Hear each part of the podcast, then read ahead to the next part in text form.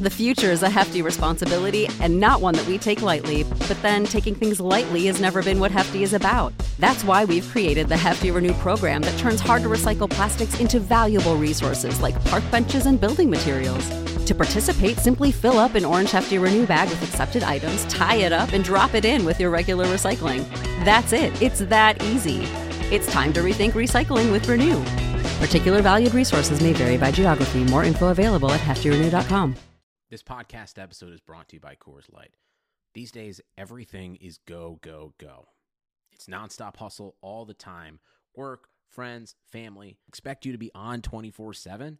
Well, sometimes you just need to reach for a Coors Light because it's made to chill. Coors Light is cold lagered, cold filtered, and cold packaged.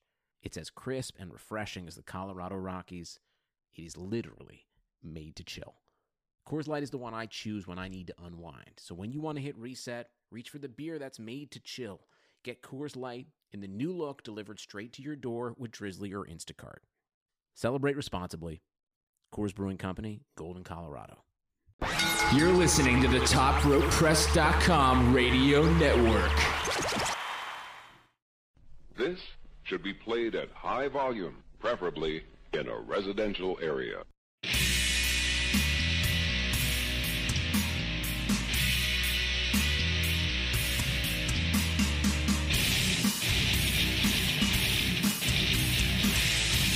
Welcome to Top Rope Nation, your source for the best in weekly wrestling discussion.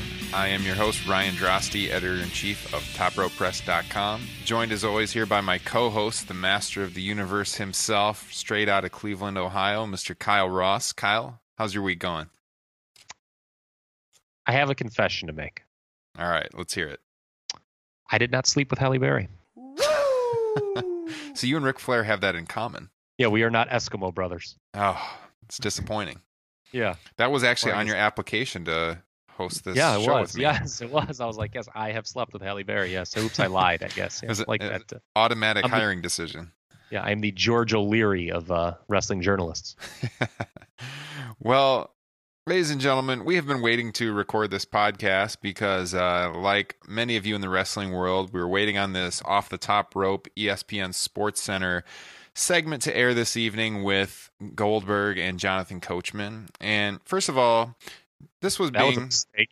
yeah, it was definitely a mistake. Uh, WWE was touting this heavily as you know, kind of like what's uh, something you had to watch tonight on ESPN, and Jonathan Coachman, of course, was pumping it up on his Twitter page. Now, I'm not sure how many people actually watched this because this was on the ESPN News version of Sports Center. Currently on the main ESPN channel, the New York Mets and San Francisco Giants are duking it out for the chance to lose to the Chicago Cubs in the division series starting at the end of this week. I had to throw that Who do you there. want to win? As a Cubs fan, I would probably rather face the Mets at this point. You I, get revenge too for last year's LCS, right? it's true. I, I feel like uh, their pitching rotation, especially with Syndergaard going tonight, isn't as deep as what the Giants have right now. And uh, Murphy's gone, who haunted my dreams last year. So Yes. uh, yeah, I, I feel like we we would rather play the Mets if I had to choose. I mean, either of them are going to be a tough draw, but I'd rather play the Mets at this point. Mhm. So Kyle and I, we were patiently waiting for this Goldberg segment, and one word describes what we saw disappointing. We didn't really learn a whole lot. Now, the news has been all over the internet today that Goldberg has supposedly came to an agreement with WWE to have a return match against Brock Lesnar. And the word was they had agreed on the Survivor Series uh, coming up here in uh, Toronto, I believe, next month. Yep. Um, but on the segment, Kyle, Goldberg had said they were kind of asking him, you know, they were clearly hinting that he was going to be coming back, and Coachman was pushing him like, how how long would you need to prepare to get back in the ring? And Goldberg said, I don't know, man, give me till the end of the year. So I don't know. We were we were talking about this off air. Maybe they've pivoted on the timeline and they're looking at moving it back to Royal Rumble or WrestleMania. What'd you think of this segment? I don't know. I was just mad that we waited to tape this show for it because I was like, yeah, my whole thing was, uh, well, you know, I shouldn't say that. I'm actually glad because I didn't want to have a discussion about Goldberg Lesnar headlining at Survivor Series, only for it not to happen. So I guess in that regard, I'm glad we waited. Um, but it seemed kind of obvious early on in the segment he wasn't going to make any kind of announcement, and I also wonder if there was a pivot in this. Um, what caused things, I think, to get out of control was Jim Ross tweeting, "Oh, my sources say." It's a done deal, Goldberg and Lesnar at Survivor Series. That's what really amped things up. Yeah. I mean, you know, I wrote a couple days ago on the Sun on Top Rope Press that you know my eyebrows raised when they announced Goldberg was going to be on the Sports Center spot because usually it's just a fluff piece. You don't learn anything. I, truth be told, I don't watch many of these things, but I was like, eh, Goldberg. You know, that was kind of a while ago that he did all that promotional work around SummerSlam. Like this kind of seems like an odd thing, an odd timing to just kind of have him back on. Um, so there were signs that something could be, but I think the rumor mill got out of control here, and a lot of people uh, probably some egg on their face right now. The match, I guess, could still happen. What what got me to thinking that it was going to happen at Survivor Series was I don't know if you've noticed this. What has it been like three weeks in a row? Shane McMahon has not been on SmackDown. yeah, yeah, he hasn't been there. Okay, well, you know, they were pushing Shane Brock over the long term a little bit. I mean, they weren't hard because I mean, obviously they had to wait a little bit of time, but there was a lot of talk that match would take place at Survivor Series initially. And when, you know, people were like, "Oh, it's going to be Goldberg and Lesnar at Survivor Series." Um, I'm like, "Okay, well, I guess that makes sense why Shane hasn't been on TV for 3 weeks because there's nothing for him to do." hmm They, you know, they kind of they kind of j- jumped his storyline. Uh but um, no, I guess here we are. I, I don't know. I guess we didn't learn anything about something. I guess it could still happen at Survivor Series, but it doesn't seem like it's likely to anymore. I mean, I don't know why they wouldn't. I mean, if they weren't going to announce it there, I don't know when they'd announce it. I think that segment actually kind of made me not made me want to see the match less. Yeah, I mean, truth be told, Survivor Series was always kind of an odd place to do this match. Not just because it's not. I guess what would you rank Survivor Series? It's like the fourth Oh, it's biggest. Yeah, and, it's easy fourth, not even close. I mean, WWE always talks about the big four, but I mean, Survivor Series for years hasn't really even been a, a very big pay per view. I mean, it's more like a big three these days. And Yeah. uh, the show's taking place in Toronto, Oh, I love what you're going to say here and because this is my point. You know I where was it's gonna make this point. I thought about this earlier today. Yes. whose career did Goldberg end with the uh, poorly executed mule kick? Bret the Hitman Hart, national hero in Canada. Goldberg probably would not get a very good reaction Yes, in Toronto. right. You're right. Toronto's one of his. He was never that over in Canada because WCW never penetrated there. No, and the, And- the one time they did, they did that angle Yes. on Nitro with Bret Hart with the steel plate, and uh, Goldberg Goldberg got booed out of the building, and WCW piped in chants for him because they were so paranoid that he was getting booed going up against Bret Hart. So Okay, go ahead and respect that. Hey, Bischoff. And the WCW. I quit. I just don't think Survivor Series is the right time to do it uh, because of the pay per view itself. They need to do it at a bigger show, and because of yeah, because of the location. I, I Toronto's kind of known for having these crowds where they go against what WWE is pushing, and certainly people are going to remember what happened with Bret Hart. So I, I think just judging by the segment, it seems like they're going to push it back a little bit, but who knows? They're they're clearly building up this Goldberg uh, Lesnar match just based on what Goldberg said during the segment. He talked about, "Oh, I don't owe I don't owe Lesnar anything." And they they mentioned he had beat Lesnar at WrestleMania 20. They showed clips of it.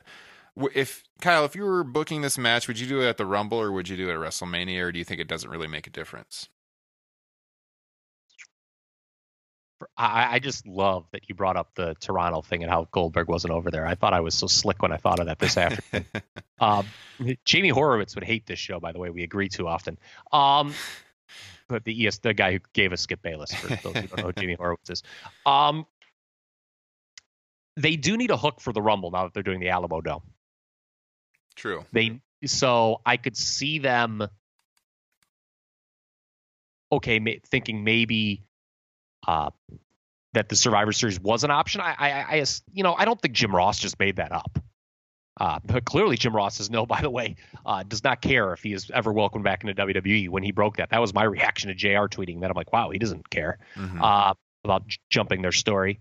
But, but yeah, they need a they need a hook for the Rumble, and uh, it's a hook that they don't have. I mean, the Rumble itself uh, is pretty big, but you know, it's so close to Mania season. Meltzer brought this point up actually. I mean, Meltzer's going to take it on the chin today because uh, Goldberg didn't announce anything, but I'll give him a little bit of credit for something he said earlier in the week that you know expecting all these out of towners to come in for the rumbles a lot when it's so close to mania so yeah I, I get that you know mania is the big show you you know goldberg lesnar wrestled at mania uh you know what was it it'll be 13 years prior but you know they do need a big match for that rumble and maybe that's it Yeah.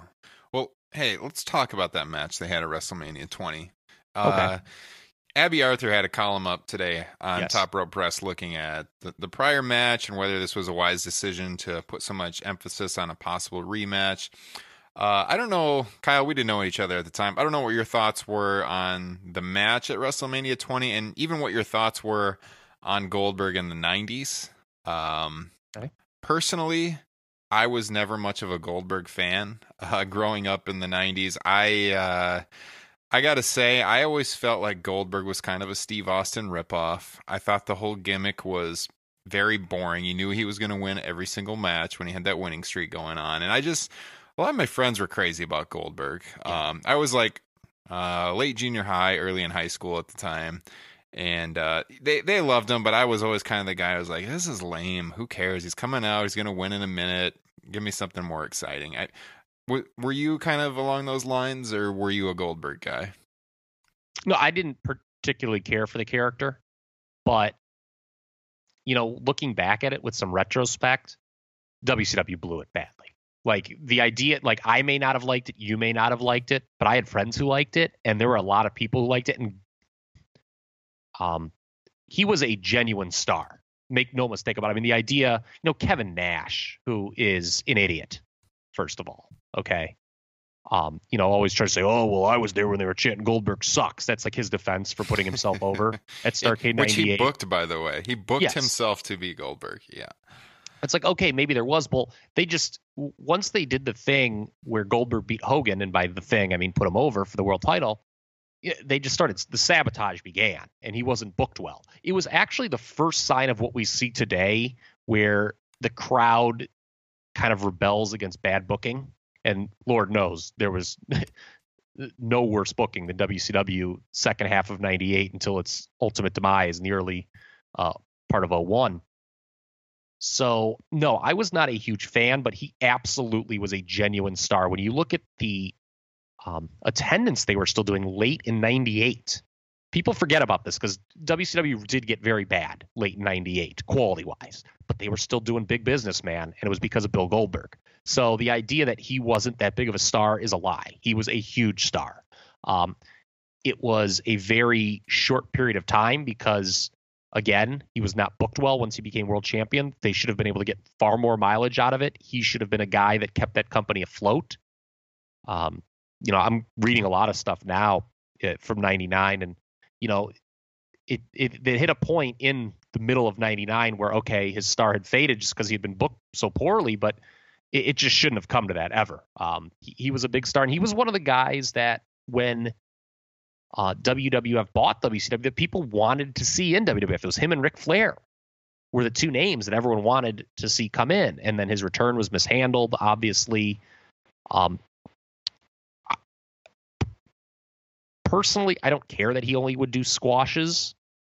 Uh, yeah, it kind of limits what he can do as a main eventer because I mean, obviously, you're not gonna have a bunch of main eventers lay down for him, but I, I think that was a convenient excuse for people not to work with him. Mm-hmm. He could have done extended squashes. I mean, look at I mean Hulk Hogan. You know, he look at his matches in the '80s and how it got over. He gave one little heat segment every match, hulked up, won. Nobody complains about that. Yeah. Yeah. I mean, you know, in terms of quality, they might. I complain about in terms of quality, but in terms of success, it was a very successful formula. And Goldberg stumbled upon a very successful formula, and for some reason they just kind of deviated from the script and uh, flushed him down the toilet. Yeah, I would never disagree that Goldberg wasn't a huge star. I agree he was a huge star. I just personally was always bored with the character and did I never really got why people were so into him. I, I get that he was like full of charisma and the whole image with uh, his entrance and everything. Which, speaking of his entrance, all right, this is something I never got about Goldberg, and I thought about it when I watched the uh, clips here on ESPN. So for the guy that is supposed to be like the baddest dude in WCW, why did he need eight security guards walking him to the ring? I I still don't get it. It does it doesn't make any sense to me. Maybe maybe I'm missing something here. Why why does the guy have security around him? I mean, the entrance was cool. I mean, I, I it's easy for me to see why people were into it. Uh, you know, that's I don't want to say it's a skill I have, but like I, I tend to you know not agree with the majority of people on most things. So I've kind of learned through the years to try to understand why most people like something that I don't. And uh, you know, it, it was just a presentation, and he won all the time. People like that. I mean, again, it, you know, Triple H asks me, you know, how's your territory doing? But, you know, Goldberg is exhibit A, B, and C why 50 50 booking is stupid. Mm-hmm.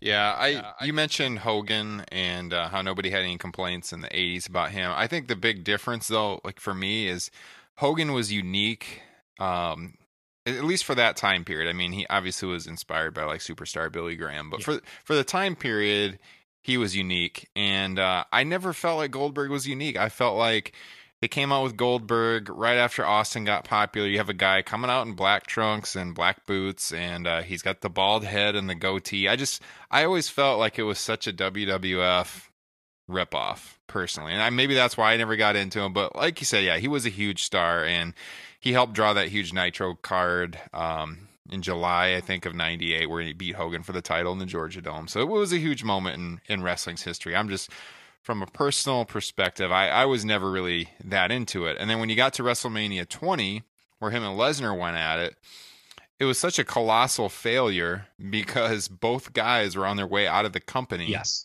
Nobody cared. The entire Madison Square Garden was booing both of them. You had people in the crowd flipping them off. Steve Austin, ironically, was a special ref, and he's off in the corner, kind of looking around, smirking like, "What a joke this is."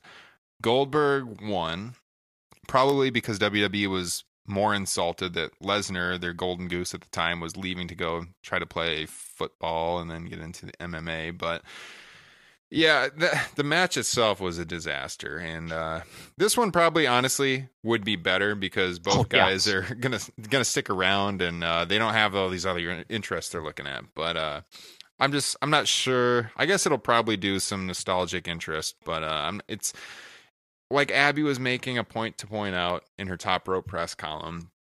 Is this something they should really be building a major show around when they have all these talented guys? Like we Kyle, we've talked about on the show at length. This is the most talented roster WWE has ever had. They should put this kind of time and energy into one of these new guys rather than retreads from two decades ago. That's that's my personal opinion. Okay, there's a lot to respond there. One, sorry, I had word vomit. No, no, it's great. If you go back to '97, I'm absolutely with you. When I first saw Bill Goldberg, and you're right, the black tights, the goatee, the bald head, I was like, oh my god, they're capitalizing on Austin but the characters really weren't that similar. Okay, they were both badass characters, but they weren't totally identical. I didn't think. When you go back and look at it, at the time, I kind of am totally with you what you just said. But if you go back and look, they weren't really the same characters. No, but just mainly visually, all, kind of. Yeah, maybe uh, mainly because Austin had more depth to him, which is why he was ultimately more successful. Two, the WrestleMania 20 match, I almost think that match doesn't count anymore. I think if there's one match you just strike from the WWE record, it's that match. I think the fact that it was such a colossal failure at the time is completely irrelevant to it happening again, actually. You, you talked about the circumstances. Both guys were on their way out. That was one of the first times you saw a crowd just get downright hostile to something that they weren't supposed to get downright hostile towards. Mm-hmm. I think I like I had never I remember watching that live and being like, I've never seen a crowd reaction like this in my life. where a crowd is literally just crapping on everything. Both guys, they don't care who's good. That they had no care about the storyline. They knew both were leaving, and they're like, "F you both." Mm-hmm. Yeah. I could see why the fans did that,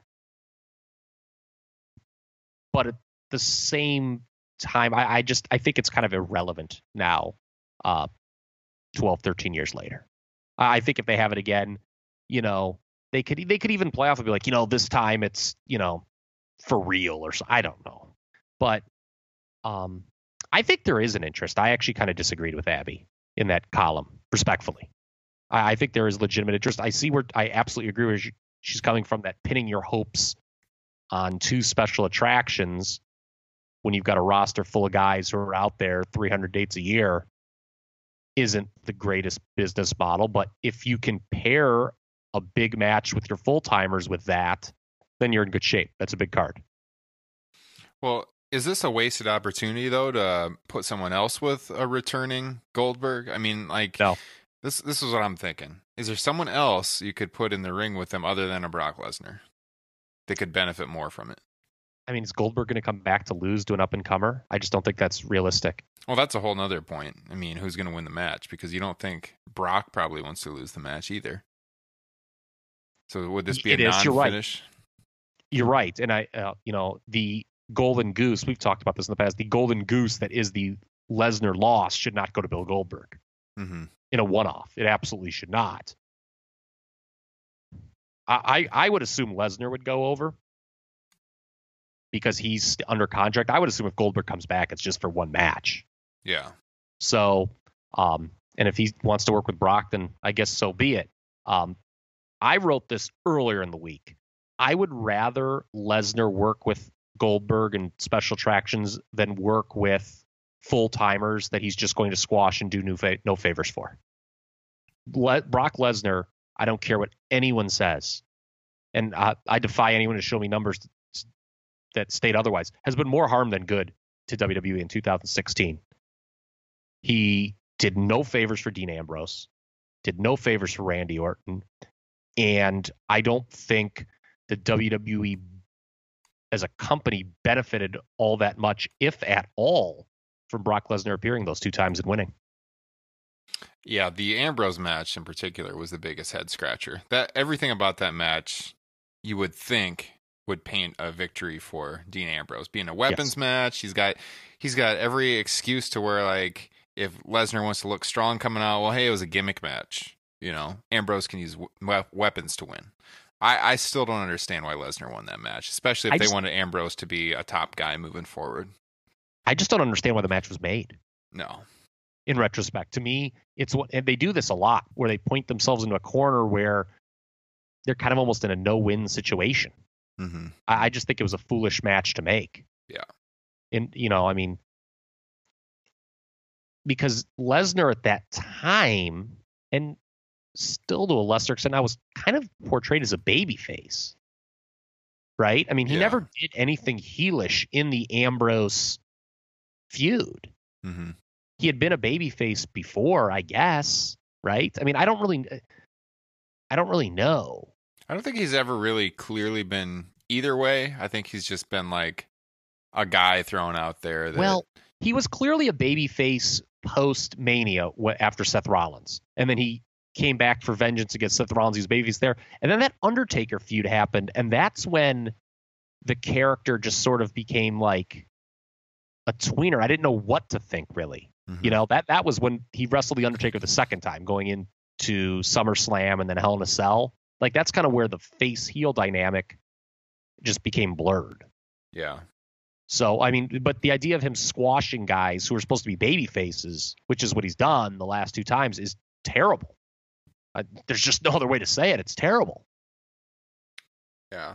Who do you, who do you think would uh who do you think would be cheered in the match with uh, Lesnar and Goldberg? Goldberg, Yeah. I think, I agree. because just because he's the returning guy, people love seeing a guy that they haven't seen before. Yeah, I, I think the match would get over live. yeah. I really do. I, I I don't. I mean, it would not. It would not be a great match, but I just don't think that matters in this instance. There's. It's kind of funny because so many guys that the WWE has. Almost everyone. The va- I mean, except like throw out the Braun Strowmans and the Titus O'Neills of the world. The, most anyone on the WWE roster can have a good match. But, you know, look at the Clash of Champions. Most of the matches were quote unquote good, but I didn't like that show. Mm-hmm. So I think you need to kind of just have something a little different. And I'm all in favor of Lesnar versus Goldberg happening uh, with the caveat that you better pair it with something that's big from your full time roster. Yeah. Well, we'll see what happens. We'll see if they hold it off for Rumble or if uh, they actually do kind of go for Survivor Series in Toronto. But like we said, I think Toronto would be a mistake, but we'll we'll see. Um, or maybe they'll hold it off for WrestleMania. Uh, well, would you agree with me that Goldberg Lesnar is better than Shane versus Lesnar? Oh yeah, no doubt. Okay. Yeah, definitely. Um, the other big story this week we wanted to get to. There's so many topics, Kyle, we want to get to yes. on the show. So I'm going to switch gears here. We're going to move to uh, TNA, and I know you have a lot to say about TNA, but the big story, the big story, looking at our page views on TopRopePress.com this week has been people wondering what the heck is going on with TNA. Is this company being sold? Is WWE interested? Uh, earlier today there was a report uh, from Justin LaBar out of, uh, I think he's from Pittsburgh. He writes for WrestleZone. And uh, he had claimed that it was a done deal, that WWE was buying TNA's tape library, and that Billy Corgan of the Smashing Pumpkins, who's kind of a partial owner in TNA right now, uh, was going to buy the company then and uh, rebrand it and kind of start anew, but, you know, take on all the contracts of the guys that are already there. Uh, but now I'm, I'm not sure. It turns out it looks like that's not a, a done deal yet. Uh, what were what was your reactions when you're reading this news, Kyle? Do you, do you think, even though there was denials from Dixie Carter, who we're going to talk about here in a second, do you think this is going to go through? Uh, have you heard anything, or what's your opinions I, on the state of total nonstop action wrestling? I have not heard anything new my first reaction when I read this story was why would W what what interest would WWE have in that? You know, in buying a tape library of a company that's going to rebrand itself and continue.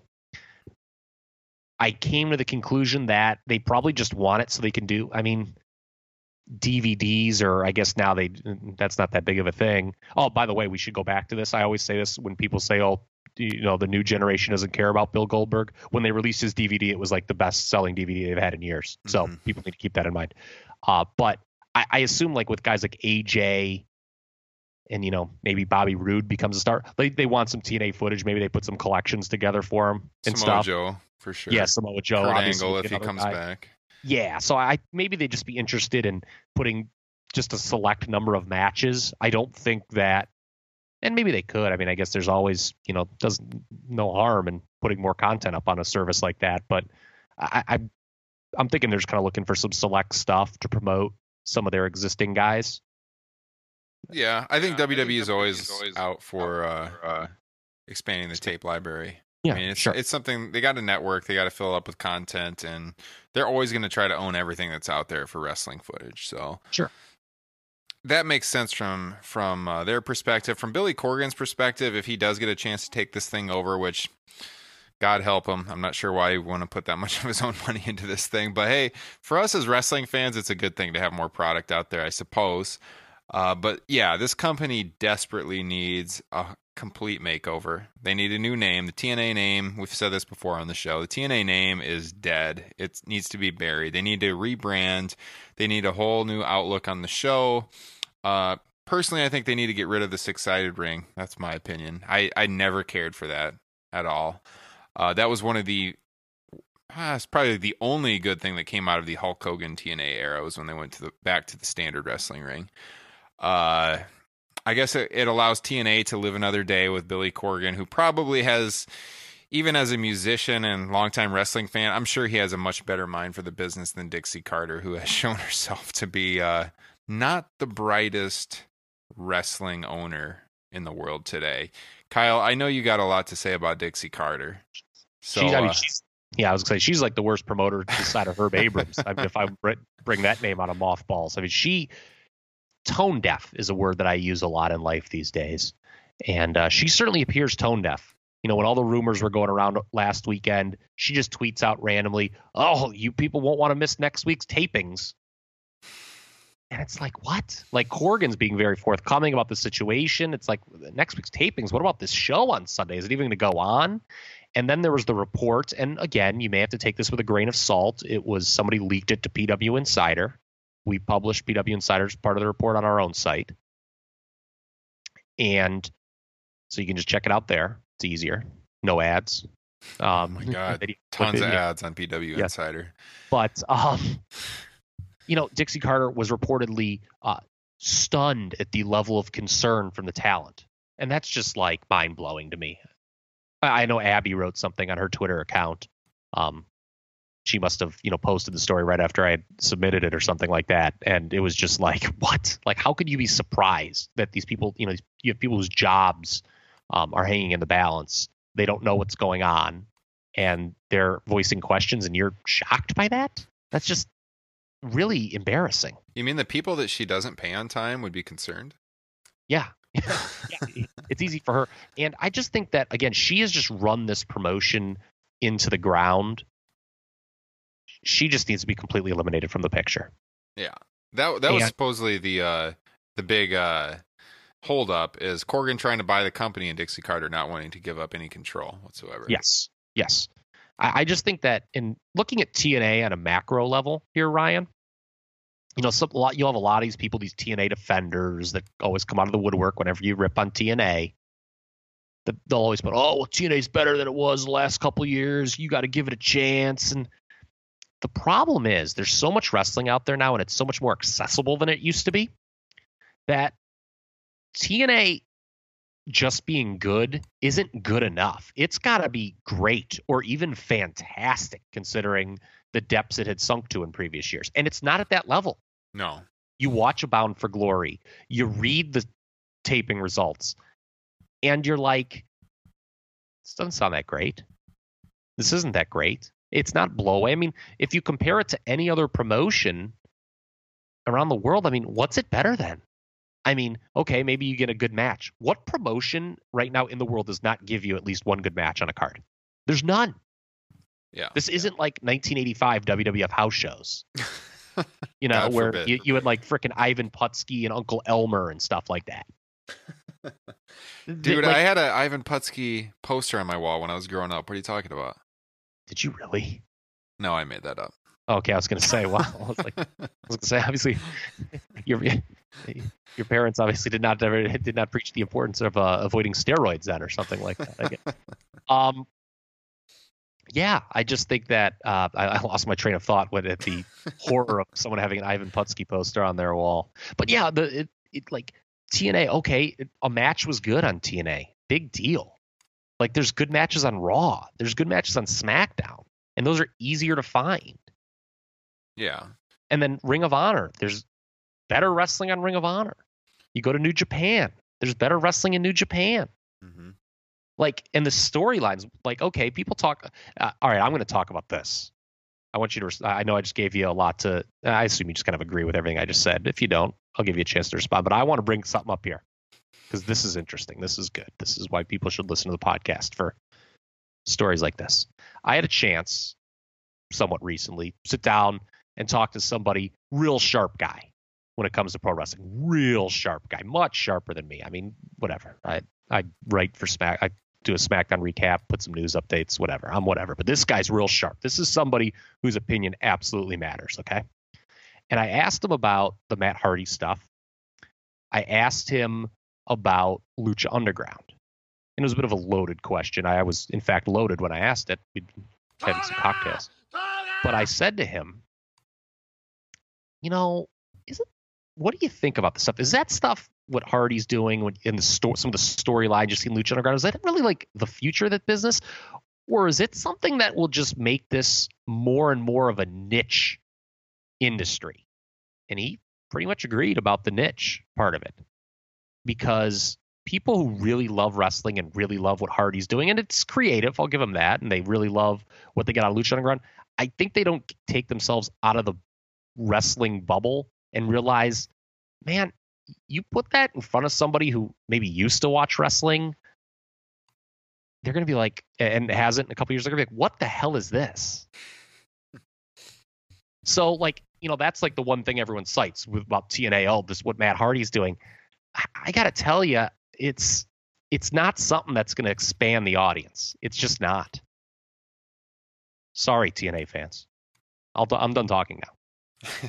well, Lucha Underground shows that because what Matt Hardy's been doing with the kind of like cinematic wrestling uh, perspective with the final deletion and all that. That's that's what Lucha Underground's been doing for a couple of years, and I actually am a pretty big fan of what Lucha Underground does. However, I agree. I with agree you. with you. Okay. I think uh, the reach of that style of wrestling is pretty low, and Lucha Underground's ratings show that. Actually, their their ratings have been abysmal for this season. Yes. um, almost every week they're going down. I think didn't I see they were under hundred thousand viewers for recent episodes? It was getting saw really low. I saw someone tweet that they were not even among the most 150 most watched shows on cable that night. I think they were down to like eighty thousand viewers one night. Some That's of that bad. is is the network's not available for a lot of people. Like I have Mm-hmm. DirecTV. I think I have the, th- the third highest tier on DirecTV, and I don't get El Rey. So if I wanted to see it, I would have to pirate it. I'm just gonna be honest. That's that's what I would have to do. And I've done it a few times. I, I've I've watched uh, Lucha Underground here and there. I like the product. I do think it's creative. It's something different. Um, TNA, like you were saying a second ago, though, like there's so many companies you would watch over TNA, whether it's New Japan, Lucha Underground, Ring of Honor, Evolve, PWG, WWE, of course, NXT. Like they're so far down the totem pole. They're trying something different with the Matt Hardy stuff, but it, it's it's like what Lucha Underground does all the time. I think Hardy's a really creative guy and probably does deserve another chance in WWE to see what he can do. Sure. Um, but yeah, what TNA is doing, I do think I agree with you. I think it does just uh, kind of appeal to a niche audience, and I'm not sure it's something that could really get over to the masses outside the hardcores on on Twitter and social media. Yeah, and that's all that's really watching TNA. Yeah, So I mean, the only people who are really applauding what Matt Hardy's doing are real wrestling diehards. Mhm. Like I don't. It's people are going to cite okay, the ratings are up, but I think they're just up among that r- the wrestling diehards. and Yeah, even though the TNA rest, is not, go ahead. TNA is not drawing from a pool of people that aren't watching. WWE. No. No, that's the difference between like what TNA is doing and what WCW, you know, speaking of Goldberg, what they did back Yeah. in the day is you had people that were hardcore uh, WCW or Jim Crockett or NWA fans through the years, and then you had like the hardcore WWF, WWE fans. And when WCW closed up shop, a lot millions of those people left and they never came back. They're not watching wrestling right now. Uh, if TNA closed, WWE or the the pro wrestling audience, it's not decreasing like when WCW closed. TNA has never been a true alternative. They're not honestly, they're not even the uh, second biggest wrestling promotion in the United States right now. They're they're hardly ever mentioned uh, in discussions with hardcore fans. They're at least three or four levels down the list from WWE. I would think. I think Ring of Honor has more prestige than them. Evolve probably at this point. Lucha Underground even. Uh, PWG has such a hardcore following, um, kind of like along the lines of what uh, ECW had back in the '90s. TNA just doesn't. They need a yeah. They need a reboot. So you know maybe they can get that from Billy Corgan. I don't know. I mean, whose favorite promotion is TNA? You'll see them here and there in our comments section. They they migrate over from TNA Mecca. But by the way, TNA Mecca, the message board, they're going to have to register a new domain if Billy Corgan takes over. They're going to have Oh. to spend some money. Here's another thing too about this TNA. I mean, you know, you just you try to give them a chance, but they just do things that just leave you scratching your head. Cody Rhodes is only brought in for a week, and that's supposed to do something. Cody Rhodes is going to give you a shot in the arm. I mean, by the time he's gone, people are going to like six months or later. People are like, "Oh, Cody Rhodes wrestled one week in TNA." Yeah. and I'll I'll be very honest with you. Cody Rhodes is a very average professional wrestler. The WWE does a lot of silly things that make me angry sometimes. But you know, I know people. There were a lot of people who wanted to rush to Cody's defense and thought he was, you know, standing up to the man. You know, there's a lot of things WWE th- the last five or so years could have done to be better. Pushing Cody Rhodes isn't one of them, man. I'm sorry. I mean, if this guy, I mean, this guy's more Mike Sanders than his father, above average, and that's Cody Rhodes' ceiling. I don't mean to be harsh, but I mean, have you? Is there ever been a time where you're like, you know what? Cody Rhodes should be at the top of the card in WWE. No. No. I mean, maybe you did think that and I just missed something. I for, for me, no way. I did not think that. No. Okay. So like I just think that like here's a company who's maybe going to go out of business and they're spending money on Cody Rhodes or pardon me, Cody. Well, he's a WWE castoff. That's what they've always done. Yes. I mean, TNA. That's that's their weakness. They they see like they want WWE sloppy seconds. that's Yeah. their gimmick. Oh, and so all right, I'm going to give people a chance. You have no choice, unfortunately, Ryan. You've got to stay on the line, or I guess you don't have to. You can just go do something at home, and I'll just talk to myself. but um, I'm gonna I want to mention something about the spoilers that was just taped. Plug your ears, listeners. Yeah, if so you if don't you want don't to hear like TNA spoilers, just- spoilers. Fast forward for like two minutes or something, or a minute. So, did you read what they did with Cody Rhodes at the tapings? He did the uh was it the Mike Bennett match? He did. He did do that, and he beat him. Mhm. But so they had him challenge for the title. Wait a uh, second. against- he beat Mike Bennett, who is in TNA for the long haul. yes, That makes sense. yes. Well, it, it gets worse. So Eddie Edwards actually beat Lashley, which really surprised me. And then they had Cody challenge Eddie Edwards, and they did a double pin. Oh my god. So they didn't even their brand new surprise champion, who everyone's like, "Are you kidding? Eddie Edwards is the new champion?" Mm-hmm. because one of the few things that I thought was actually decent about TNA was having Lashley as their champion. That's a guy I wrote this on Top Rope Press too. You talk about possible opponents for Lesnar. I think Bobby Lashley would be a great potential Brock Lesnar opponent.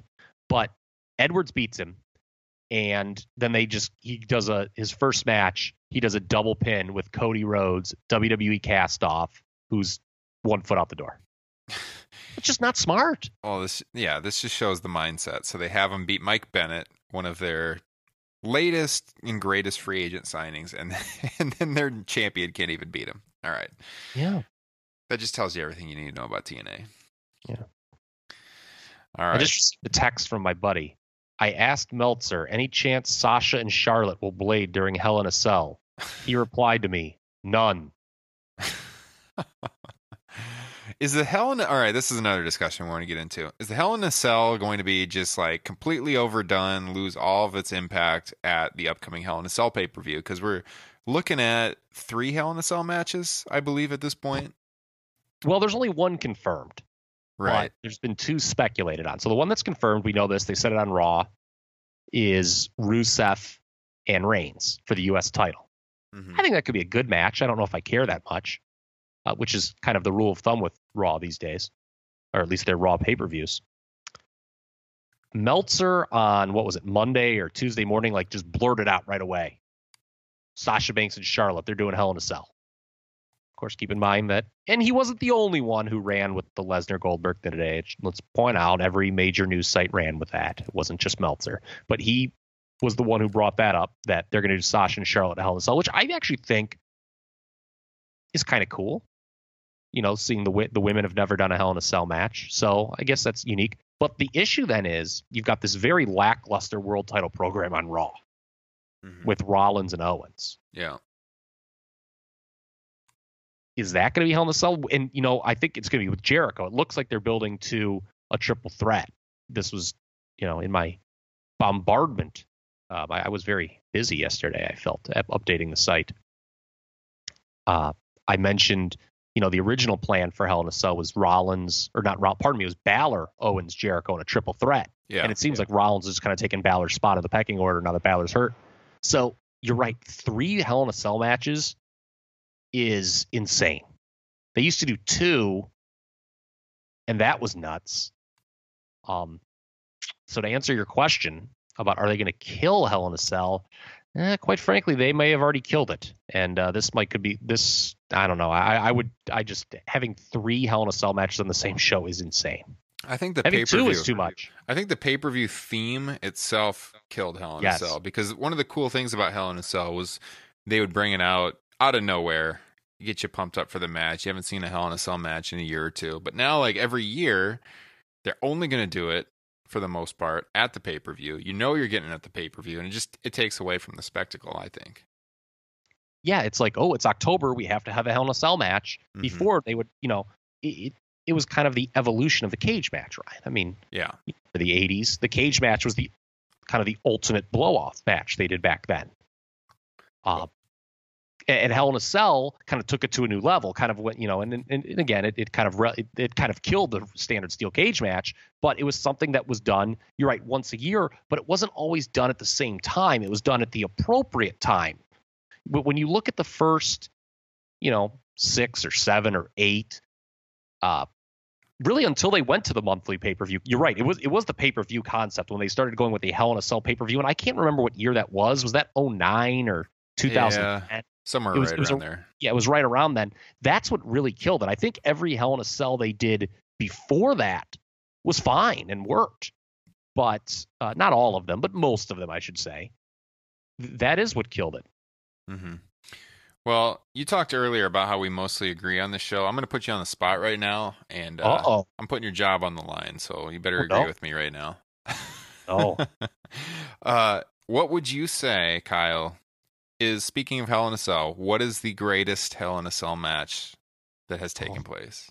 So you know what's funny? I was actually going to do, I, you know, I, I missed the Clash. I still want to go back and do that because I want to write about old NWA. Um, as far as top, you know, do my top fives that I was doing for a hot minute, Mhm. uh, the top five matches of different pay per views. So I have to go back into the Clash, I have to do No Mercy. I was planning on turning turning this into a column, my top five Hell in a Cell matches, but you put me on the spot. There is an absolute definitive answer to this question. It is The Undertaker versus Shawn Michaels, the first one. Thank God we have a winner. Oh, oh, there we go. I so that I always try. I try not to view things in terms of black and white, especially in pro wrestling. I think that's kind of silly to get in like ridiculous arguments where you can't see the other side. But I make an exception for that rule when it comes to Undertaker Shawn versus Undertaker Foley. Oh, there's no doubt. The the Like, the under- Foley match is memorable because of two two high spots, but the match Yes. itself sucked. It's memorable Yeah. as hell because of the two, no pun intended, memorable as hell because of the two high spots, but like the the Michaels Undertaker, the first Hell in a Cell match in October 97, that was like unbelievable. One of the ta- best matches WWF had had in years at that time. Well, actually wasn't even the best match that year, if you remember, because the Hart Austin was that same year. Yeah. One you of, know one of the best matches though. You know what's funny is those are, the, I think, the two best matches in WWE history. You, you talked about what a hard grader I was um, in recent things when you when I introduced the star ratings to the SmackDown reviews. Mhm. There are only eight. This is according to me, so I'm, so you can tell what a prick I am. I've only given eight matches in WWE history five stars. Undertaker, Shawn Hell in a Cell is one of those eight. Oh yeah, no doubt. It is the perfect wrestling match, and there are people who will be like, "Oh, the Kane thing at the end." If you complain about that ending, I'm not sure if you really understand pro wrestling. Really, I don't mean to be a dick there, but like the whole storyline of that match was Shawn is a dead man, unless if the Undertaker's presumed dead half brother happens to show up, and what do you know? Yeah, it was. Yeah, you're preaching the choir here because 1997 WWF is my favorite year in WWF history. Yeah. So, Yeah, I think it's a lot of people's, and for good reason. I- The the top, the main event picture that year, we mentioned this on a different show, was just so phenomenal. And yeah, that was just the fact that that was the same day Brian Pillman passed away, and those two were able to do that match is insane. hmm Yeah. God, you know, we love this classic wrestling discussion. We we talked about it last week. We we have to do a nostalgia show. And, Maybe we'll uh, do one for Survivor Series or something like that, because it's funny when you mentioned that. I was going to jump in. You know, the Survivor Series. You know, is it the Big Four? Like to me, it almost kind of dropped out of like it became easily number four in like 1989. Yeah. It's like never recovered since. Like I could like talk about that, like how in 1989, like it was so obvious that that was like the fourth of the four. Yeah. Um, you know, who knows? We could talk about history of Survivor Series. We could talk about history of anything. But uh, yeah, I am a huge proponent that under the first Hell in a Cell is the best Hell in a Cell. Good, good. I, I we would have had a like ferocious argument on this show if you would not have said that. Is match. Is is Undertaker Foley your number two choice though? Even though no, we, oh, it isn't. Wow. What would be your number two choice? I thought. Well, there's a couple actually. Probably. I thought the uh the match at WrestleMania a few years ago where uh where Michaels was the guest referee with uh, Triple H Oh, Undertaker. I thought that was a better match. I don't know about that. That match kind of annoyed me a little bit. It was it was a good match though. I mean, like I think overall that's uh that's just a better wrestling match than Foley and Undertaker. I actually I actually wrote a uh a top 10 Hell in a Cell matches article one time and truth be told I just pulled it up on my computer if you'd like to hear them. Oh. Okay, go for it. I I haven't had, gone ten deep. I could do five. I know. I had Triple H Jericho from Judgment Day 02 as number 10. I never liked that one that much. I had Triple H Michaels Bad Blood 04 as number 9. That match was too long. I had well, you got to remember there hasn't been that many Hell in a Cell matches. I know that's true. I mean, you're right. I mean, you got to stretch to ten. Yeah, Lesnar Undertaker from No Mercy 2002 was my number eight. that was a bloodbath. That was good.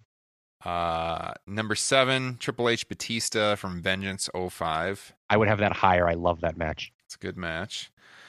I Batista's easily his best match ever. oh yeah, no doubt. I had Undertaker Edge from SummerSlam 08 as number six. Sounds about right. Uh, number five was the Armageddon 2000 match. Had like six guys in it. That was a good one. Yeah. Angle, Taker, Triple H, Austin, Rikishi, and The Rock. Uh, let's see. Number four, Triple H and Cactus Jack from No Way Out 2000. Yes. Yes, that would that would be a contender maybe for number two for me with the Foley Undertaker. Now, here's the one you asked about. I have I have Foley Undertaker from '98 as number three. Uh, and then number two, like I said, Triple H Undertaker from Okay. WrestleMania 28. Tw- That's The 2012. end of an era. Yep, the end of the era match. And then, of course, like we've been saying, number one, Michaels Undertaker from Badd Blood, the first Hell in a Cell match. I did like how in that end of an era match, the Hell in a Cell got Metallica for entrance music. That, yeah, The that actual awesome. Cell did, yes. Yeah. When, and then now, whenever I hear that song, what it was, the memory remains. I always think of that match. kind of like whenever I hear ACDC's Highway to Hell, I always think about Austin Undertaker. yeah.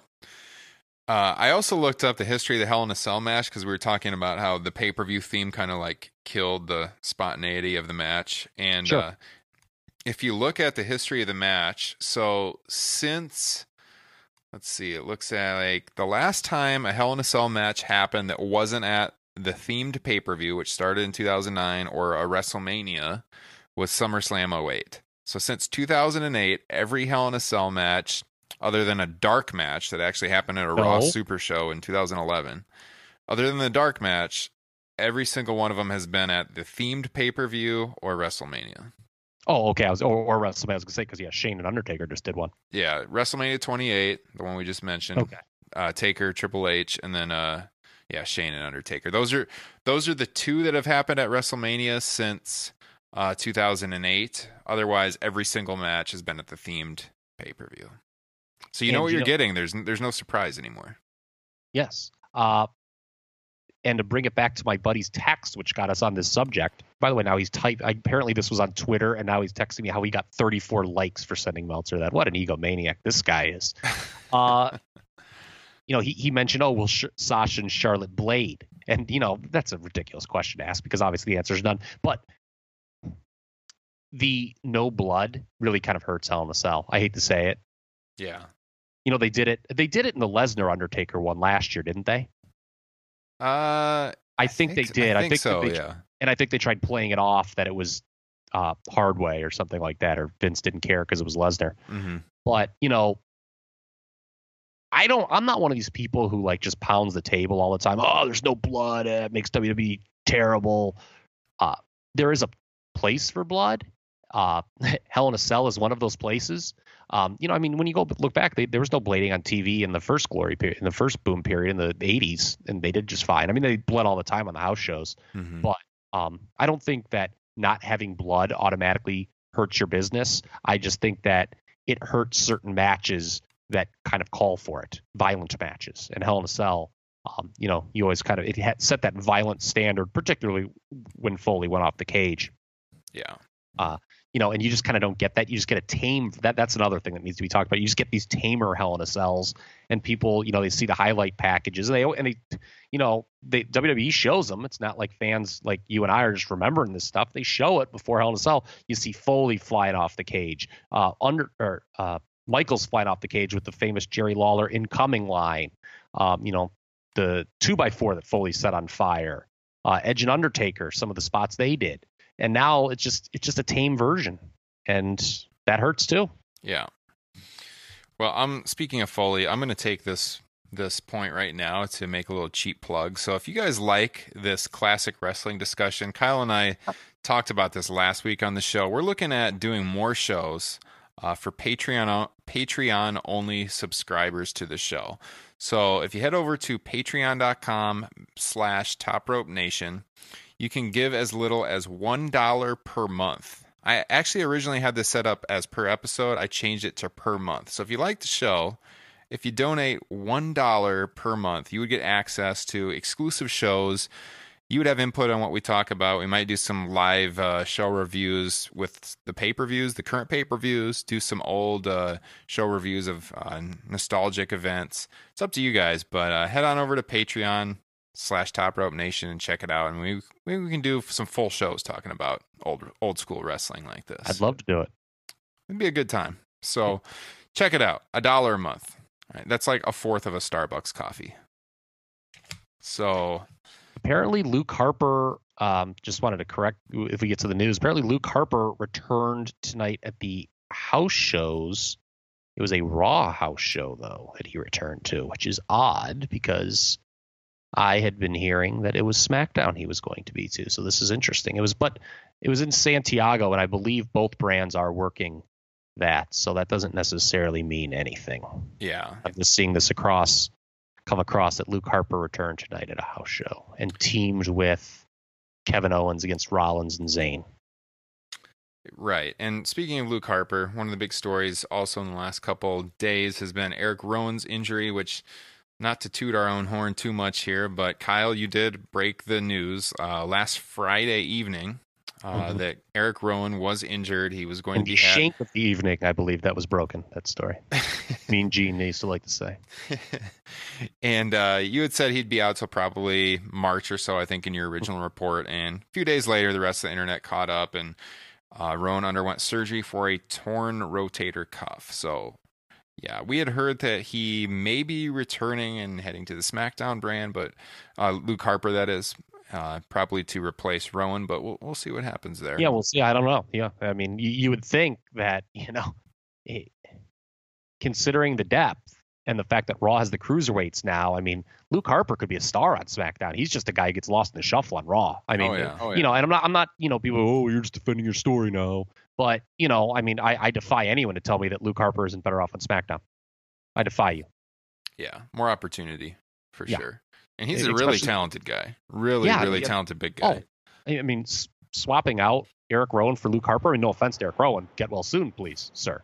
But you know, it's a value add. Yeah. if you have Harper in place of Rowan on the SmackDown brand, make no mistake about it. hmm But yeah, th- nothing new to report. You know, I mean, I'm not. It, it occurred at a live event, the Rowan injury. Not sure which one. Um, he did work the whole weekend loop, the final weekend in September. Um, so I assume it happened there. He was wrestling Apollo Crews at the time. So um, I don't know. I, I don't have tape of any of those matches, so I can't find it. No one's really talking about when it happened. Or who knows? Maybe he just aggravated something. It's something that uh, you know had happened elsewhere, and who knows? All right.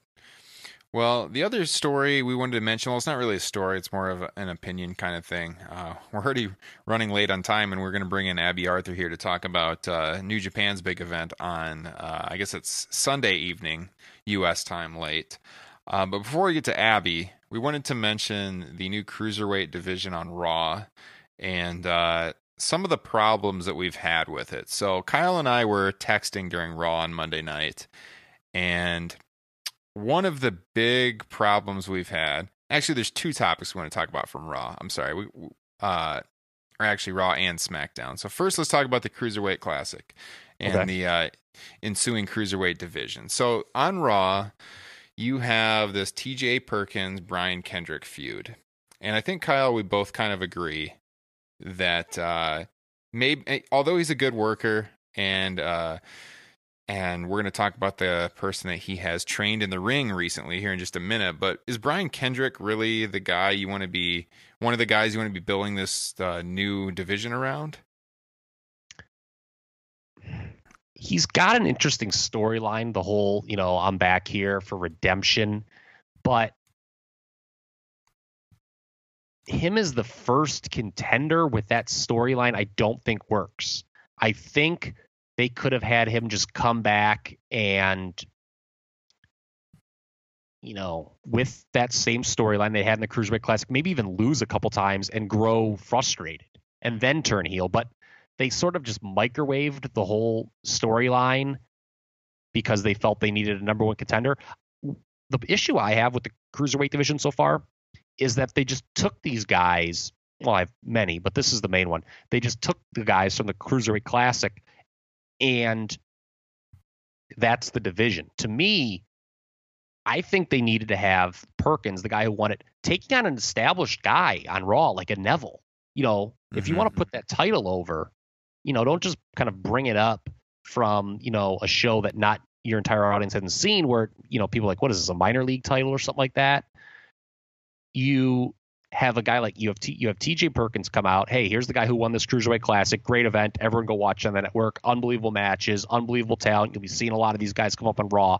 But then you have a guy like Neville come out and say, hey, everything I've done in this company doesn't matter until now. This is the title I want. And then you have Perkins beat him. And then it makes Perkins like a bigger sort of like, whoa, this guy just came out of nowhere and he beat a guy that, you know, we've seen, good wrestler on Raw before. That's what you do. I just don't like this whole, you know, they're just bringing all these guys up together and, you know, the audience like, wait, who are all these guys? What's going on? Yeah. Um, I, I just, I've disagreed with the presentation entirely. Yeah, I mean Neville, out of everyone on the main roster, is the guy that can most benefit from this division. Such a talented guy that's been lost in the shuffle, partly through his booking, obviously, but this is this would be like the the chance for Neville to really get over as a superstar. You would think if they built the division up well. Um, and there's all these other guys too, like from the Cruiserweight Classic. I think for me, like the one guy that really stands out is Cedric Alexander. Um, but they're probably holding that off until he, because they're not gonna they're not gonna switch the title right away. Uh, they're probably hope. hold they're probably holding that off for a while. And yeah, hopefully Kendrick doesn't win the title right away. I could see him doing it though. I hope not. That would be a I- we're in agreement. That'd be a massive mistake, right? Yes. Well, I, I think they've already made a massive mistake beating Perkins in his second match on Raw. Yeah, I just- non-title that match. was- yeah, Yeah, that was just I just don't know why you do that. I mean, here's a here's a champion with you know that isn't established and you're beating him already on TV. Mm, hmm don't agree with that. And another thing they did too, I like Tony Nese actually, but they really promoted Rich Swann before that match on Raw. This was the other cruiserweight match last week on Raw, and then they beat Rich Swann. hmm I didn't think that made a lot of sense. I just know- saw him at a uh, NXT live event like two weeks ago, and he was one of the most over guys on the show.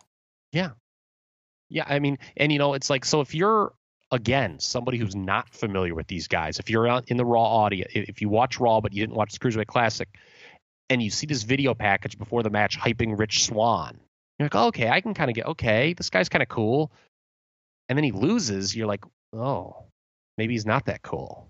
Yeah, I just I, I didn't agree with that at all. And you mentioned Cedric Alexander. It seems like they're going to do a uh, storyline with him in NXT.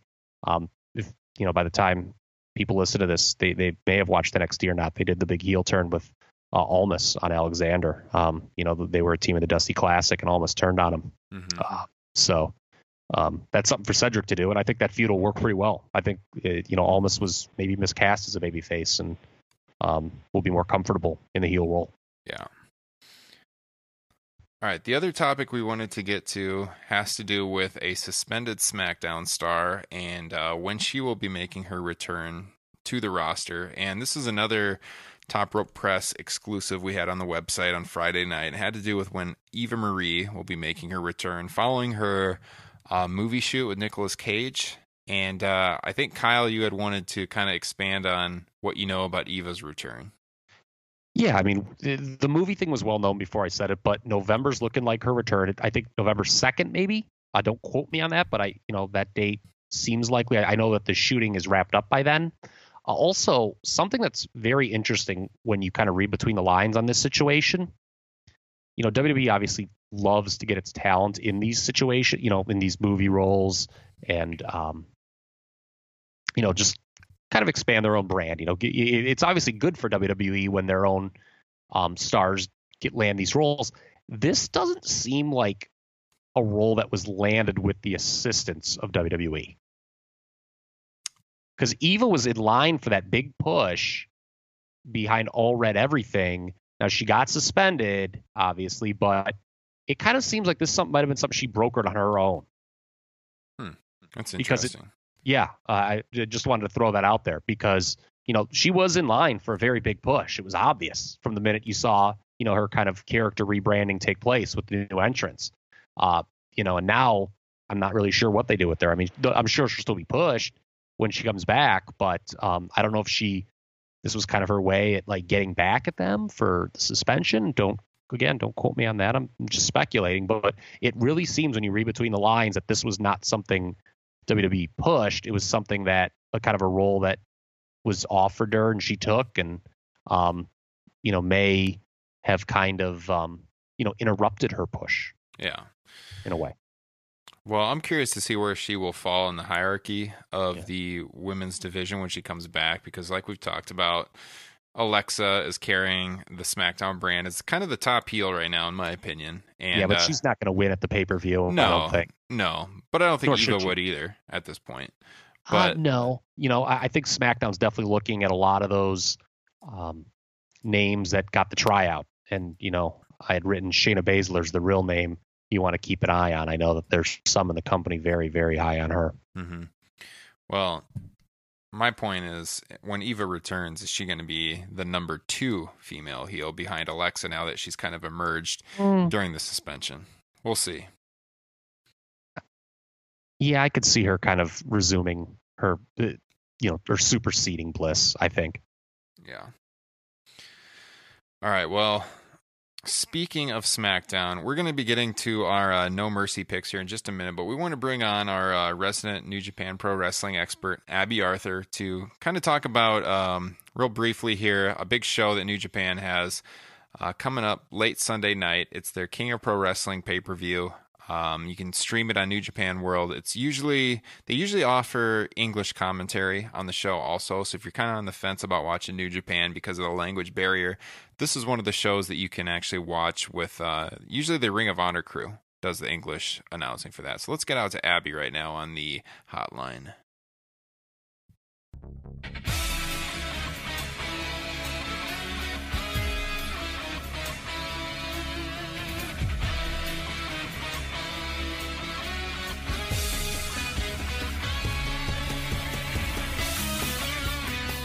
All right, we are joined here by Abby Arthur to talk a little bit of uh, New Japan Pro Wrestling, uh, King of Pro Wrestling, which comes to us late Sunday night American time. Um, it's actually, I guess, Monday Japanese time.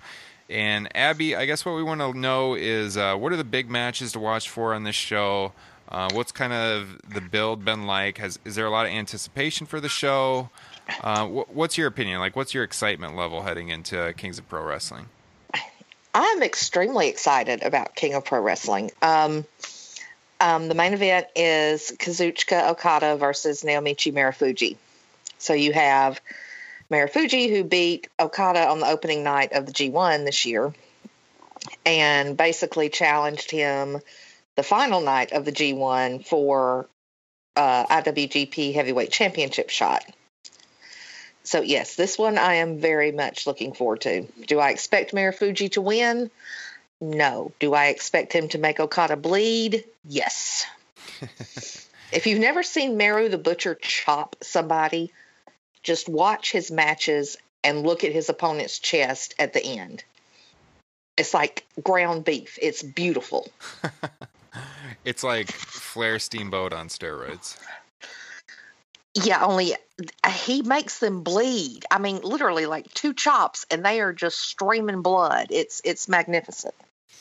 Uh, second from the top, so this might have implications for Okada going into Wrestle Kingdom in January. You've got uh, Kenny Omega putting his championship match for Wrestle Kingdom on the line. He he had the G1 briefcase, right, which is kind of like New Japan's Money in the Bank deal, and uh, Mhm. he's putting it on the line against Goto. Uh, any chance Omega would lose this match? I, I hope not, personally. No, he beat Goto in the finals of the G1. And if you look at Goto's entrance video, it's full of him getting beat up by everybody. that and standing under a waterfall. So I mean, it's not like he's he's going to lose. Omega is one of the top guys in New Japan. Goto is still a square peg in a round hole. He's in chaos. He's, you know, Okada's stablemate. He's not a big enough draw to headline the dome in January. It's just, it's not going to happen. Well, I think it's fair to say. Would you agree Omega's been New Japan's MVP this year? Because I would say Kenny Omega. Yeah. Yeah. I, I would say it's very, very tight between Omega and Naito. Very, very close. Mhm. Naito, in my mind, is they really dropped the ball with him. Hopefully, they learn their lesson and are going to build him back up now that he's the Intercontinental Champion. But um, yeah, Naito is their hottest property. Omega, as far as in the ring, I would put him neck and neck with Naito as MVP for this year.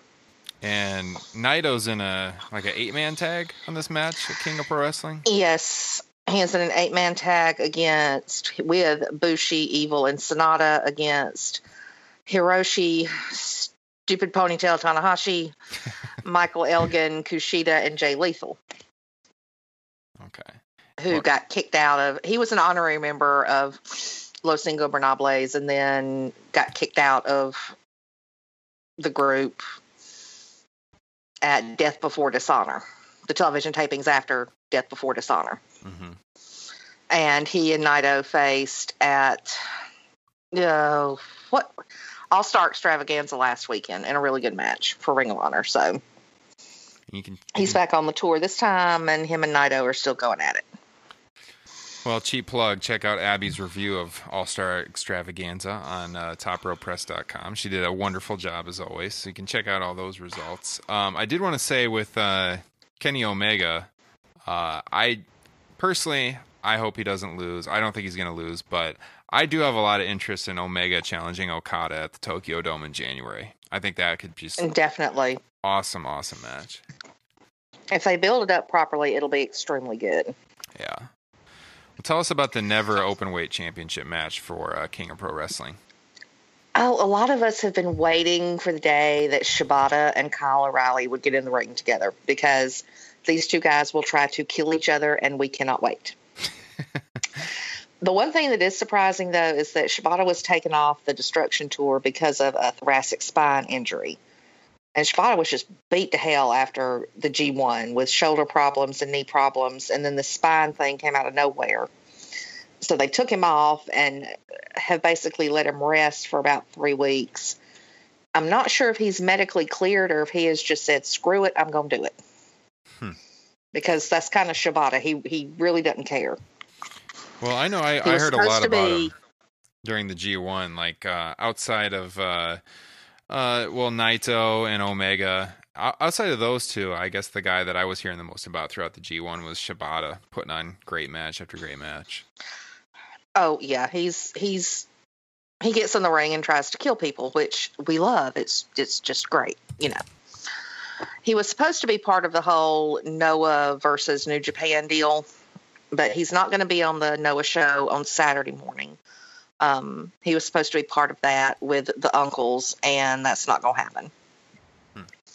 But he is going to be on King of Pro Wrestling defending against Kyle O'Reilly. I mean, these are two fighters that are going to be in the ring, heavy MMA style, a lot of submissions, a lot of heavy strikes and kicks. It's going to be brutal And and beautiful. we got a lot of Ring of Honor guys on this show overall, don't we?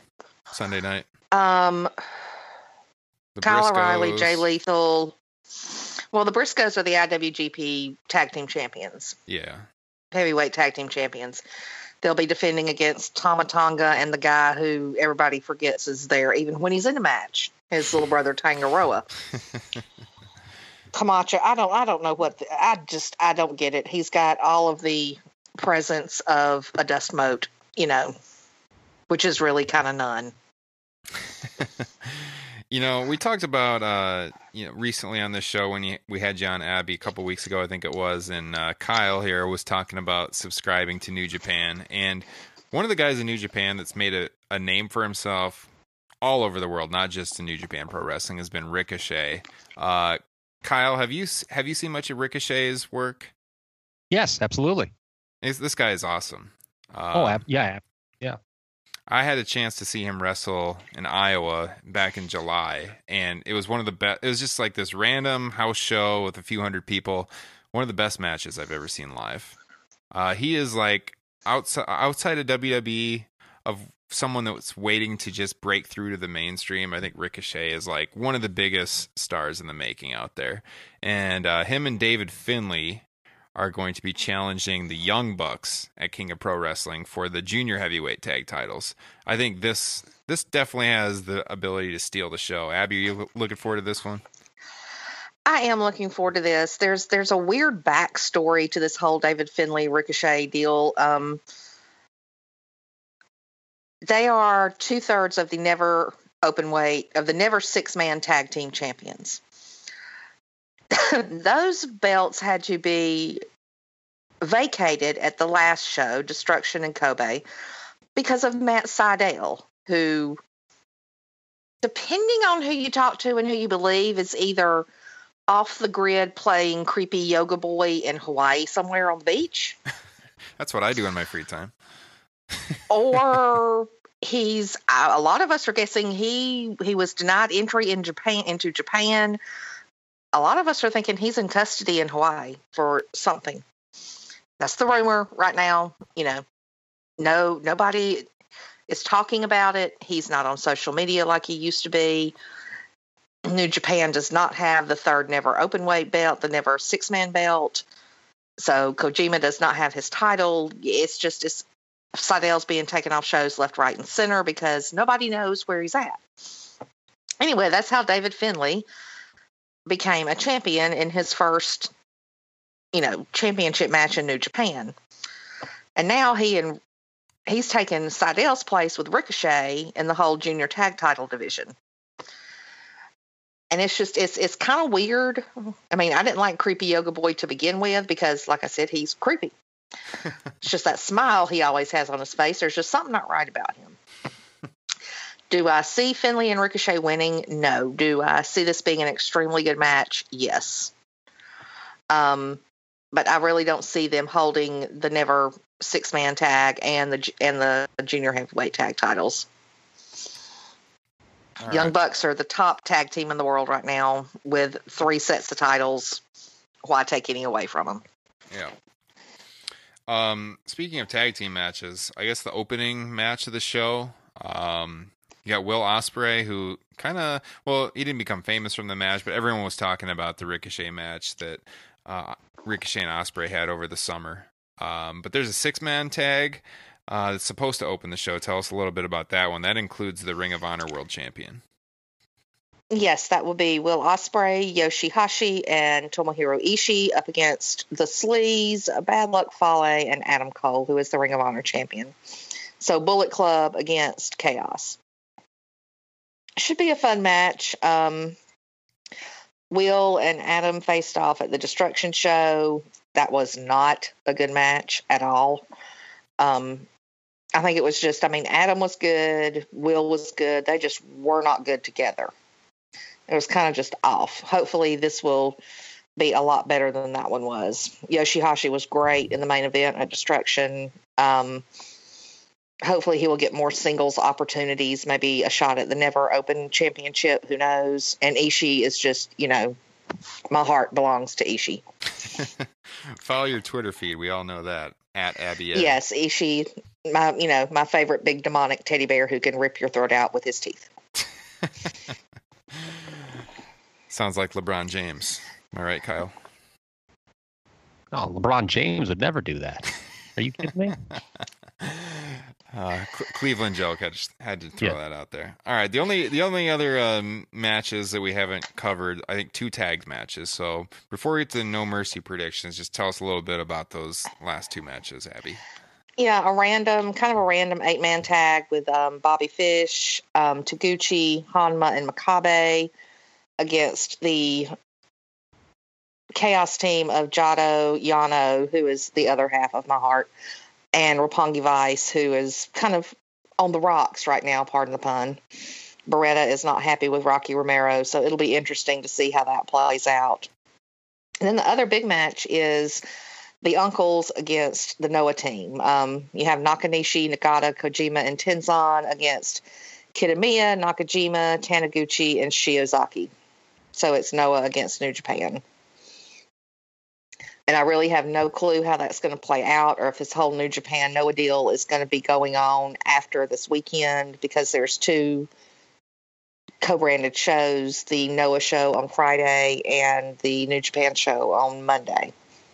I don't know if they're going to carry it over, but like I said, I don't see Marufuji winning, even though I'd really love for him to, because Okada has lost pretty much 98% of his shine for me. But they might be dropping this whole Noah deal after this. I don't know. It just depends on who wins Friday and who wins on Monday. All right, well that's that's the card for New Japan King of Pro Wrestling. You can check out topropepress.com. Abby, as always, living the vampire lifestyle. She will be up at all hours of the night covering the Yes, show. Yes, and now I'm ruining, and, and guess who's ruining the podcast for a second straight week here? There's Kyle's dog in the background chiming in here on New Japan. Let me see what's going on here. Hopefully, we don't have any vomit this time. so, with that being said, that's king, the King of Pro Wrestling cards. So, to finish up here, we've had a jam packed show. I know this is a little bit longer than we usually go, so thanks for sticking with us here. But we want to get our uh, our uh, picks out there for No Mercy, and uh, like Abby was talking with us off air a little bit, we almost kind of forgot this pay per view was coming up. Um, there's actually a lot of stuff going on Sunday. You got King of Pro Wrestling. You've got the second presidential debate going head to head with No Mercy. So I'm, I'm not sure how many people are going to be watching this card. It's a SmackDown show. Um, but let's just go through briefly, match by match, and uh, who we think is going to win and why. Uh, let's start off with the, the match that was just announced today, uh, Wednesday, as we record this. So we got Jack Swagger taking on Baron Corbin. And uh, I know Abby, she's very fond of Baron Corbin, so I'm going to start off with you. Who do you think's going over here? I don't care. I don't have any reason to care. I mean- mean, am I supposed to like Baron Corbin because he's a big guy with a receding hairline and a sad abdomen? I mean, am I supposed to like Jack Swagger because he's a real American? I don't. I don't care. I this is one of the few things that Kyle and I strongly disagree on. We were talking on the show earlier that we seem to agree a lot on our show. It's not like pardon the interruption on ESPN where they go at each other's throats. We agree a lot. Um, I am no Baron Well, Corbin that's fan. no fun. Well, this is well, this is where we can get into it because I am no Baron Corbin fan. I don't see any money in this guy whatsoever. If I had he to pick cut a a win, great promo at SummerSlam, and no one got to see it. And ever since then, I'm wondering what was in his Wheaties that day because he hasn't cut a good promo since. Did you see it? one Abby? he did on the pre-show? Yes, when he told Jerry Lawler to hold his gum. It was great. And I was like, oh my God, this guy's got a future. And then every other promo he's cut since then has been so wooden and laconic. I'm almost wondering if they didn't script the one on the pre show for him. And he was that's on why Talking Smack about a week or two ago, maybe three weeks ago. Talking Smack is like the best part of WWE right now for me. Um, and he did really good for on there too. But it's like you don't see it transfer over onto SmackDown. There's just there's nothing there. I don't I don't have any reason to get invested in either of these guys. well, the Well, the problem is the company's so deep. He is so far down the list of guys that I would push. I, I just I've never seen any money at all in Baron Corbin. I'm Well, sorry, alright. I don't see I it. haven't either. He's boring. He's horribly boring. Okay. All right, I, I, I'm the only Corbin defender here, obviously. In my only case is he's the one guy who hasn't been tarnished by the 50-50 booking yet. That's my only plan. That that's kind of the one thing he's got going for him, and that's why he absolutely should win this match on Oh, yeah. Sunday. Uh, I you know, I would say Jack Swagger. I hate win. his gimmick. I have ne- that's a guy I've never liked, Jack Swagger. at all. I've I, have i have never liked him since day one in the company. I think he's atrocious. You know, I'm not going to make fun of the guy. That's mean, but you know, he's horrible on the mic um, for obvious reasons. And he just there, there's no justification to have him go over here. Corbin's newer, and I they can get something out of him. I think he just you know as a newer guy, SmackDown doesn't have a lot of options of guys they can bring up from the mid cards. So Corbin should win going away.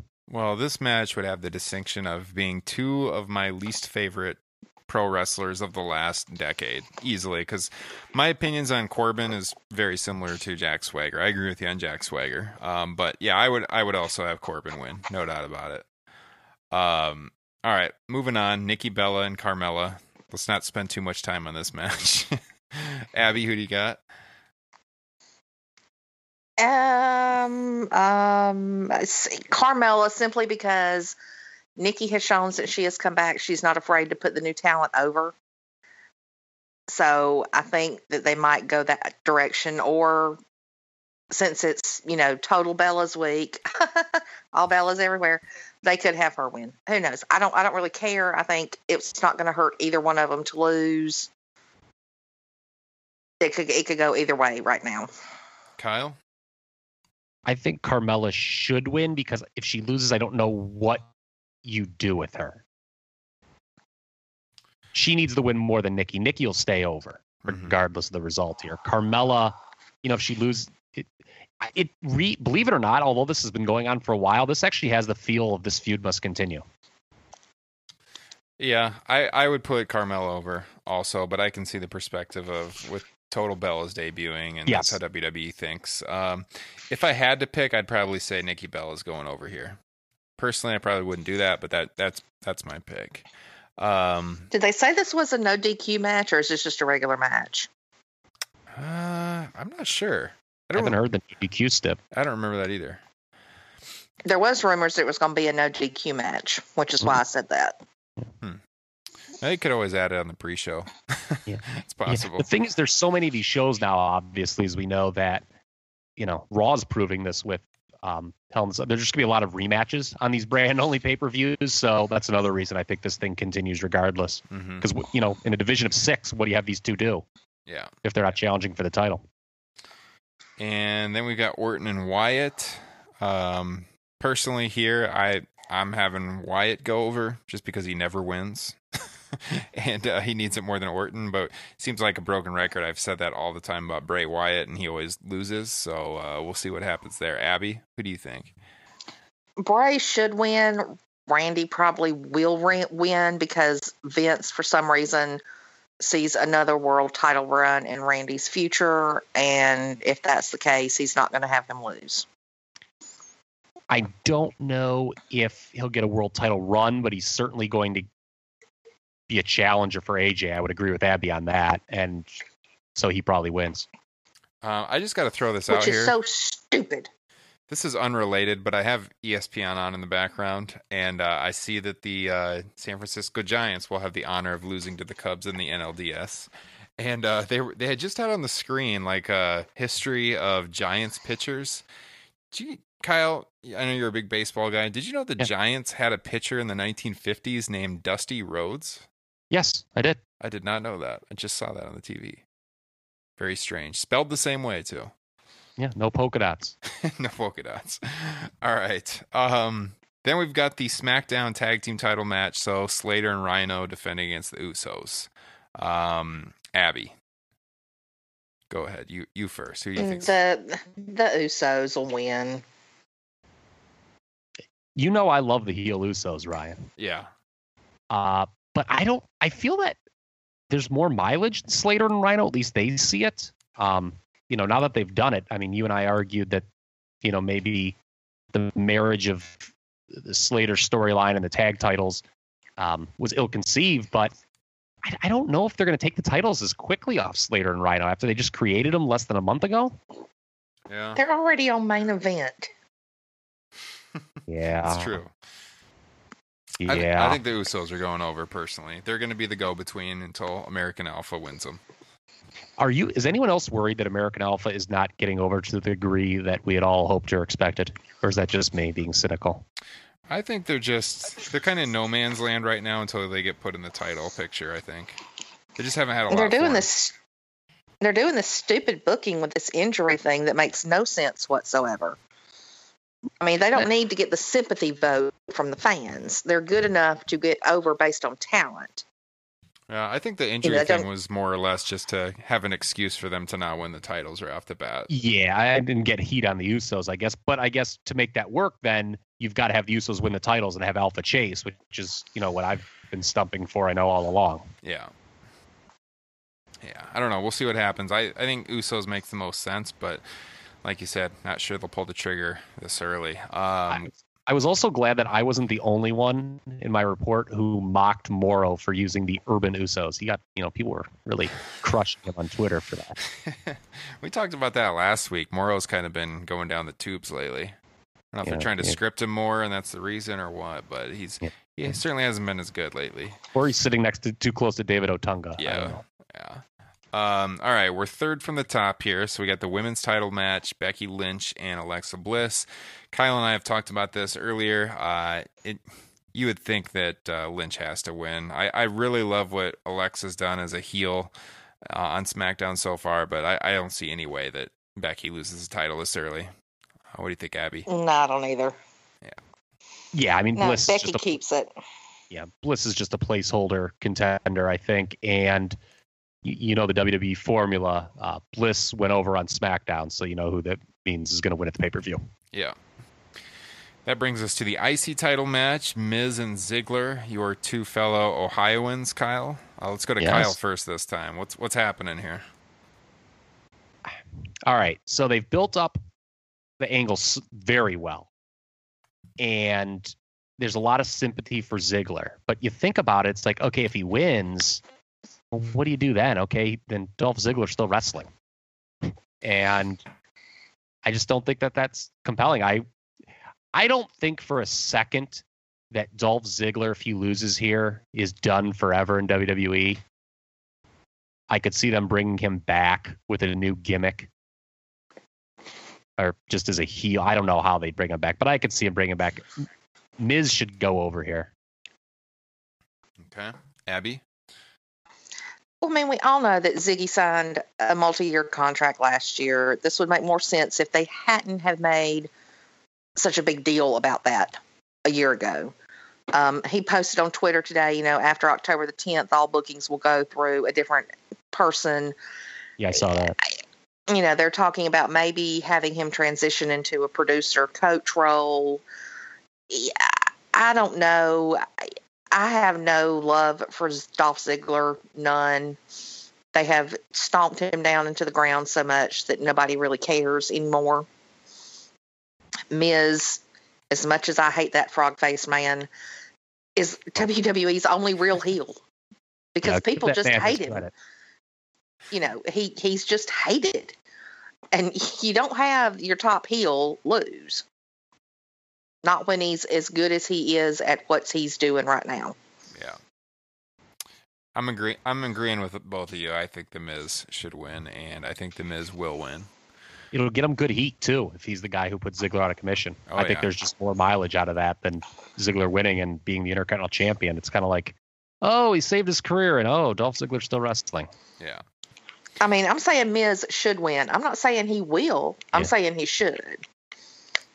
Since this is kind of our stick with the site, who should Yeah. and who will. Yeah, Yeah. yeah. Oh yeah, I'm, I'm with you too. Like I'm not 100% sold that he will win, but he absolutely should for the reasons you you know. I mean, he's just doing he's doing the best work of his career right now, the Miz. And, Mhm. um, I, I would not stunt that by having him lose here. And finally, And plus, again, there's that whole Total Divas tie-in with Maryse. So it's true. I didn't even think about that. Yeah, it's true. So yeah, I think Miz is going over. Um, and then the main event, triple threat title match: Styles, Cena, and Ambrose. Uh, with Styles defending, of course. Uh, Cena looking to uh, tie the record of Ric Flair. He's brought that up in in the storyline recently again. And then Ambrose. it's not the record. well, according to WWE, That's right? WWE math, yeah. which is like right up there with Scott Steiner math. So oh god. you can't really trust it. Um, I personally think Styles hangs on to the title here. Uh, Kyle, who you got going over? yeah, I'll give you a bonus. Styles pins Ambrose. Okay. Abby. I think Styles pins Cena. Hmm. Oh. Interesting. I think regardless, the the only reason I Cena said, loses. I, I said Styles pins Ambrose because clearly they're pushing the Cena hit, you know, regardless of the map. They're, they're pushing that as a big angle, and I think that's going to continue. Um, you know, I, I could see, I don't know what Cena's schedule is, but for the SmackDown side, I could see Styles Cena in a one on one match being their main event for Survivor Series.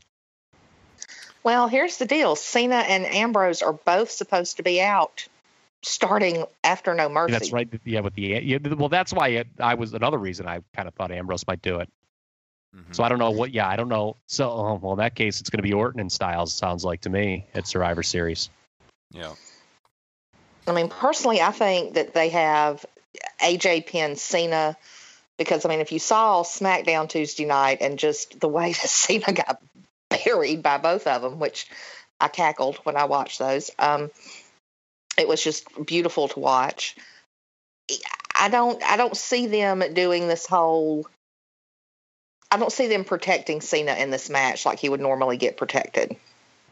Well, I think it makes a lot more sense for Cena to take the pin since Ambrose is going to be well. He's he's taken that sabbatical, like you mentioned, but he's the guy that's uh, he's going to be there long term. I think. Uh, I think Yeah. Cena can afford to lose here again to I, Styles. well, I think Cena's going to tie the record eventually. I think eventually he will. For tie sure. the record eventually. There, there- there's no way they're going to promote it and have him come up and ultimately not tie it. No, but Ambrose, like Ambrose- he's a guy that's been floundering a little bit in the main event scene lately. Like in this Yeah, but- triple threat, he he has seemed like the odd man out. I think with Styles and Well, Cena. So I think if you have Ambrose lose, it just damages him more. Well, he's going to probably go heel for C. Like when C, like I could see him and Cena working together, like a TLC or something like that, dep- or whatever the timeline is uh, for their schedules. Mm-hmm. Well, if they're both out until Rumble season, then it's really not going to matter. Yeah. Yeah. I mean, Ambrose has a movie to do supposedly and needs some time off. Cena's going back to film American Grit or whatever that show is called. So you're looking at those two being out Well, if reports are Styles is gonna true. So Yeah. yeah, I mean regardless, AJ's going to hang on to the title. Yeah, and and should hold on to it. No, it- it's a should and will situ- sweep for AJ. I think here. I, I- I just don't see any reason at all why you would take the title off him. yeah, yeah. No, so- even WWE logic doesn't, you know, dictate that he would lose no. this soon. Yeah, I, I think I, I think it's the safest bet, honestly. Maybe on the card yeah. that AJ goes over here. I can't think of I, I can't think of any, of any of the matches that we've talked about uh, where you know there's a more sure thing. And by the way, speaking of sure bets here and something that nobody cares about, how about Arkansas State scoring a touchdown in the last five minutes or last five seconds of the game to give you a cover plus eight outright over Georgia Southern. Oh, there we go. I'm getting that sports betting here. Yeah, there we go. Arkansas State for the wi- outright winner on Wednesday night college football. Kyle's night has been made, ladies and Yes. gentlemen. A little sweep. And the under in the baseball game too. There we go. Well, next week on the show, you guys, you're either going to have a very happy host here and myself, Ryan Drosty, or you're going to have a very depressed Ryan Drosty, depending on what happens with this Cubs Giants series. So we'll let that just kind of sit out there and we'll see where I'm at next Wednesday. Uh, but we are fresh out of time. This has been kind of an extended episode. We had a lot to talk about tonight. I want to thank Abby for joining us, Kyle, as always. Uh, if you enjoy the show, places you can find us iTunes, Podbean, topropepress.com, of course, Stitcher. Go ahead and follow us, uh, drop us a review, subscribe on iTunes. Check out that Patreon page, patreon.com slash topropenation. And we will be back next week to talk all about No Mercy and what happened there. And we will catch you guys then. Thanks for listening.